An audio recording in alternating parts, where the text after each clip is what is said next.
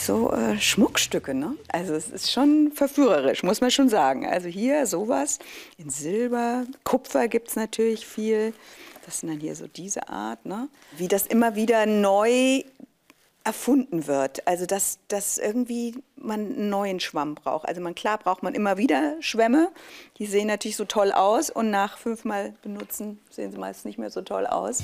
Isabel Nägeles Schwämme haben es sogar bis ins Museum geschafft. Das ist jetzt hier total kreuzbunt. Ist jetzt nicht meine Ordnung, sieht aber natürlich ganz gut aus. Es beginnt beim Urschwamm in farblosem Beige, reicht über D D R-Schwämme mit Bildern drauf, damit man Tisch und Toilette beim Putzen nicht verwechselt. Wie Edelsteine schimmern Topfkratzer aus aller Welt. Japanische Schwämme am Stiel lassen tief blicken. Da ist sozusagen der, der Stiel ist sozusagen mit einer gewissen Distanz zum Dreck. Putzen kulturell und historisch zu betrachten, ist aber nur der Anfang. Isabel Nägele beschäftigt noch etwas anderes. Wir wollen es irgendwie sauber haben. Es soll morgens irgendwie alles scheinen und äh, irgendwie möglichst antibakteriell irgendwie behandelt sein. Aber man will die Leute nicht dabei sehen, ne? Das ist sozusagen auch so ein bisschen so ein Schattenbereich in der, ja, wer macht das eigentlich wirklich in den Unternehmen? Und insofern finde ich es schon, es ist ein letztes, für mich immer noch so ein letztes, wie so ein Tabu eigentlich, was wenig, wenig beleuchtet wird. Das Putzen aus dem Dunkeln holen. Mit einer Kollegin aus der Designtheorie an der Hochschule Mainz hat sie dazu ein Buch geschrieben. Wir haben einerseits eine große Emanzipation auf der einen Seite, aber wir haben ja zum Beispiel gerade jetzt unter Corona, die Frauen sind im Homeoffice.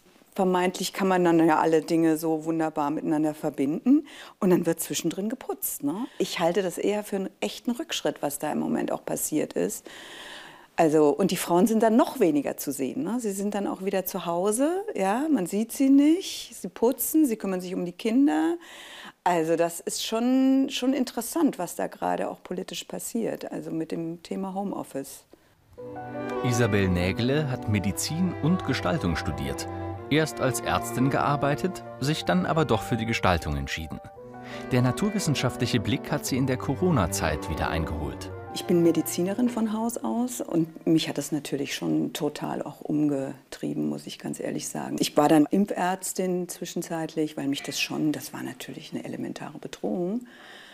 Und ich habe aber dann eben auch, ich bin dann natürlich aber auch ein visueller Mensch und ich habe mir dann irgendwann eben auch dieses Konzept gesetzt, jeden Tag im Netz zu surfen und nach dem Wort Coronavirus zu suchen und wie dieses Virus abgebildet wird. Weil das ist natürlich nicht ganz uninteressant. Was für ein Bild machen wir uns eigentlich davon? An ihrem Institut, dem Designlabor Gutenberg, entwickelt sie gerade mit mehreren Kolleginnen ihr neuestes Forschungsprojekt, Unseen, über unbekanntes weibliches Design seit dem neunzehnten Jahrhundert. Damit will sie sich für mehr Sichtbarkeit von Frauen im Wissenschaftsbetrieb einsetzen. Einfach mal über den Tellerrand schauen, den Blick weiten, das will sie auch dem Nachwuchs beibringen. Angelehnt an eine Idee von Yoko Ono hat sie, gemeinsam mit einer Kollegin, für die Erstsemester viertausend Post-its ins Foyer gehängt.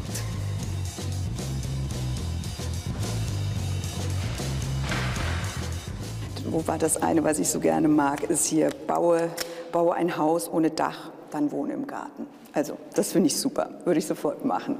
Nimm deine Worte, begraben sie im Garten. Bevor man anfängt zu gestalten, muss man überhaupt erstmal anfangen, kreativ zu sehen. Und das sind natürlich auch so kleine Anleitungen, die Welt kreativ zu sehen. Und insofern passt das sehr gut zusammen.